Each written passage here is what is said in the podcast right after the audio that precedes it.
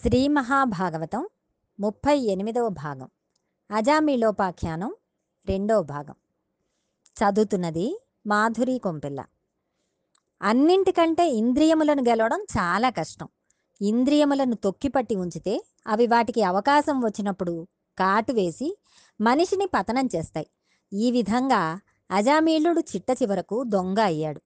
ఆటను గ్రహించుకోలేనది ఒకటి ఉంది. దాని పేరు కాలము. అటువంటి కాలం ఎవ్వరి గురించి ఆగదు. ఎప్పుడో ఒకరోజు మహామరణ కాలం వస్తుంది. ఆ మృత్యు కబళించకముందే ఈశ్వరనామం చెప్పుకోవాలి.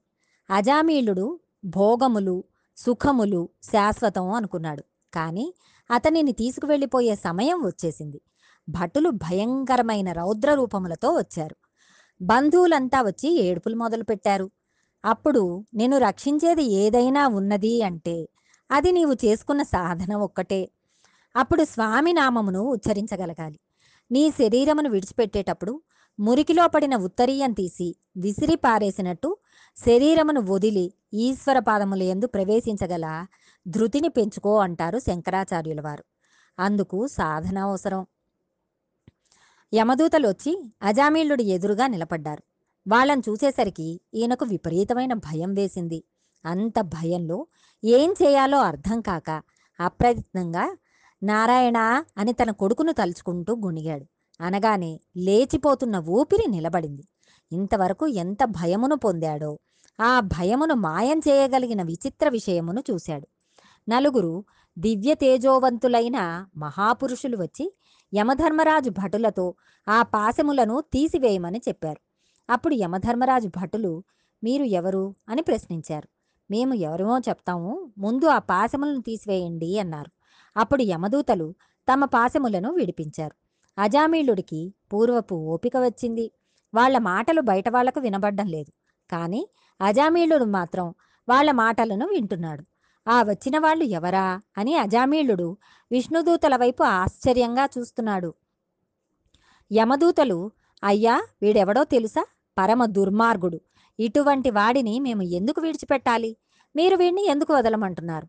మీరెందుకు వచ్చారు? అసలు మీరు ఎవరు? అని అడిగాడు. అప్పుడు విష్ణుదూతలు మమ్ములను విష్ణు పార్షదులు అంటారు. మేము శ్రీ వైకుంఠము నుండి వచ్చాం. అజామీళుడిని విడిపించమని స్వామివారు ఆజ్ఞాపించారు. అందుకని వచ్చాము అన్నారు. అప్పుడు యమభటులు ఇది ధర్మమా? ఇంతటి మహాపాపిని ఎలా విడిచిపెడతాము? అని అడిగారు. అప్పుడు విష్ణుదూతలు ఇది ధర్మమో అధర్మమో? ధర్మమే తన పేరుగా కలిగిన యమధర్మరాజు గారిని అడగండి. మీరు ఇతడు ఈ జన్మలో చేసిన పాపముల గురించి మాట్లాడుతున్నారు. మేము ఇతని కోటి జన్మల పాపముల గురించి మాట్లాడుతున్నాం. అంత్యమునందు శరీరమునందు ప్రాణోత్క్రమణం జరుగుతున్న సమయంలో ఇతడు ఈశ్వరుని నామమును పలికాడు. అది అమృత భాండము. శ్రీహరి నామమును పలికిన కారణం చేత కోటి జన్మల పాపరాశి ధ్వంసమైపోయింది. కాబట్టి ఈతనిని మీరు తీసుకుని వెళ్ళడానికి అర్హత లేదు అన్నారు. అప్పుడు యమదూతలు అయితే వీడు చేసిన పాపములు అన్నీ ఏమయ్యాయి? అని అడిగారు. అప్పుడు విష్ణుదూతలు నీవు మాతో రావచ్చు అని అజామీళుడిని వైకుంఠమునకు తీసుకువెళ్ళిపోయారు. ఆయన శ్రీమన్నారాయణునిలో ఐక్యమైపోయాడు. భాగవతుల తోడి అనుబంధమే మనలను రక్షిస్తుంది.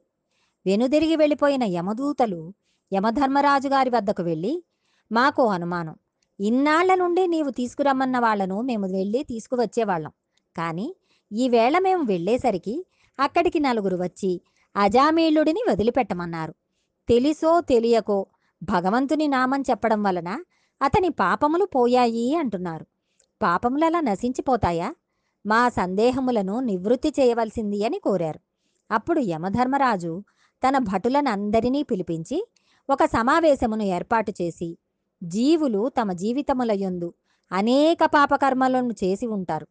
చేసిన పాపం నశించడం మాట ఎలా ఉన్నా చేసిన పాపం చాలా తక్కువ స్థాయికి వెళ్ళిపోవాలంటే ఒక కర్మ ఉన్నది. దానికి ప్రాయశ్చిత్త కర్మ అంటారు.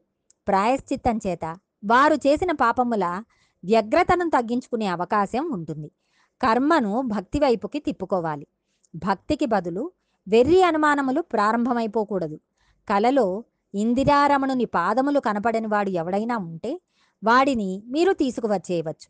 అర్హతను మరచి పెద్దలు రాసిన గ్రంథముల మీద తీర్పులు చెప్పేవాళ్ళని యాత్రలకు వెళ్ళి గుడిని సమీపించి గుడిలోని దేవుని దర్శించని వాళ్ళను దేవుని ఉత్సవం జరుగుతున్నప్పుడు ఆ ఉత్సవం చూడడానికి అడుగు తీసి అడుగుపెట్టని దుర్మార్గమైన పాదములు ఉన్నవారిని మహాభాగవతులైన వారి పదముల అడుగున ఉన్న ధూళి కణములను ఆశ్రయించి సమస్త తీర్థములు ఉన్నాయని తెలుసుకోలేక వారి ముందు వంగి నిలబడటమేమిటని ధ్వజస్తంభంలా నిలబడిపోయిన దౌర్భాగ్యులను తీసుకువచ్చేయండి.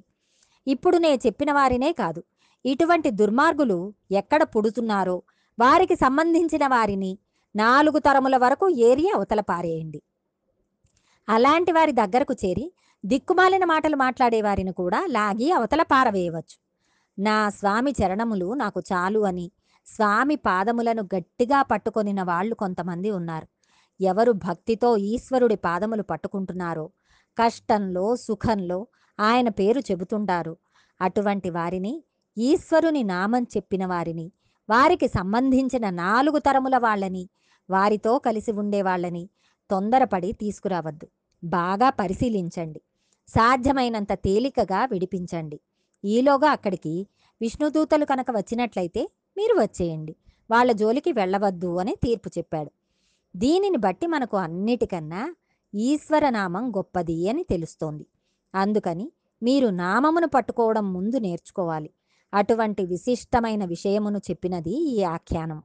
నిరంతరము నా నాలుక మీద ఈశ్వరనామం నర్తన చేయగలిగిన అదృష్టమును ఈశ్వర నిర్హేతుకంగా కటాక్షించు అన్నారు రామదాసు గారు. చంద్రశేఖర చంద్రశేఖర చంద్రశేఖర పాహిమాం చంద్రశేఖర చంద్రశేఖర చంద్రశేఖర రక్షమాం అని మార్కండేయుడు ఈశ్వరనామమును చెబుతుంటే స్వామి యమధర్మరాజు గారిని తన్నాడు. వక్షస్థాడనం అంతకస్య కఠినాపస్మార సంవర్ధనం భూభృత్ పర్యటనం నమత్సురశిర కోటీర సంఘర్షణం కర్మేదం మృదులస్య తావక పదద్వంద్వస్య గౌరీపతే మచ్చేతో మణిపాదుకా విహరణం శంభో సదాంగీకురు అంటూ శంకర భగవత్పాదులు శివానంద లహరిలో పొంగిపోతారు. అటువంటి వైభవం కలిగిన నామం ఏది ఉన్నదో ఆ నామము వ్యాస భగవానుడి అనుగ్రహంగా పోతనామాత్యుల అనుగ్రహంగా మన గురువుల అనుగ్రహంగా శ్రీకృష్ణ పరమాత్మ అనుగ్రహంగా నిరంతరము మన నాలుక ఎందు నర్తించు భాగ్యము మనకు కలుగుగాకాయని ఈశ్వరుడు మనలను కటాక్షించుగాక. ఈ అజామీలోపాఖ్యానం ఎవరు చదివారో వారు విశ్వాసముతో నామము చెప్పి ఈశ్వరుడికి నమస్కరిస్తే వాళ్ళకి ఈ జన్మలో యమదూతలతో సంవాదం లేదు అని వ్యాస మహర్షి అభయం ఇచ్చారు. అది దీని ఫలశ్రుతి. భగవద్ అనుగ్రహంతో మరికొంత భాగం రేపు తెలుసుకుందాం.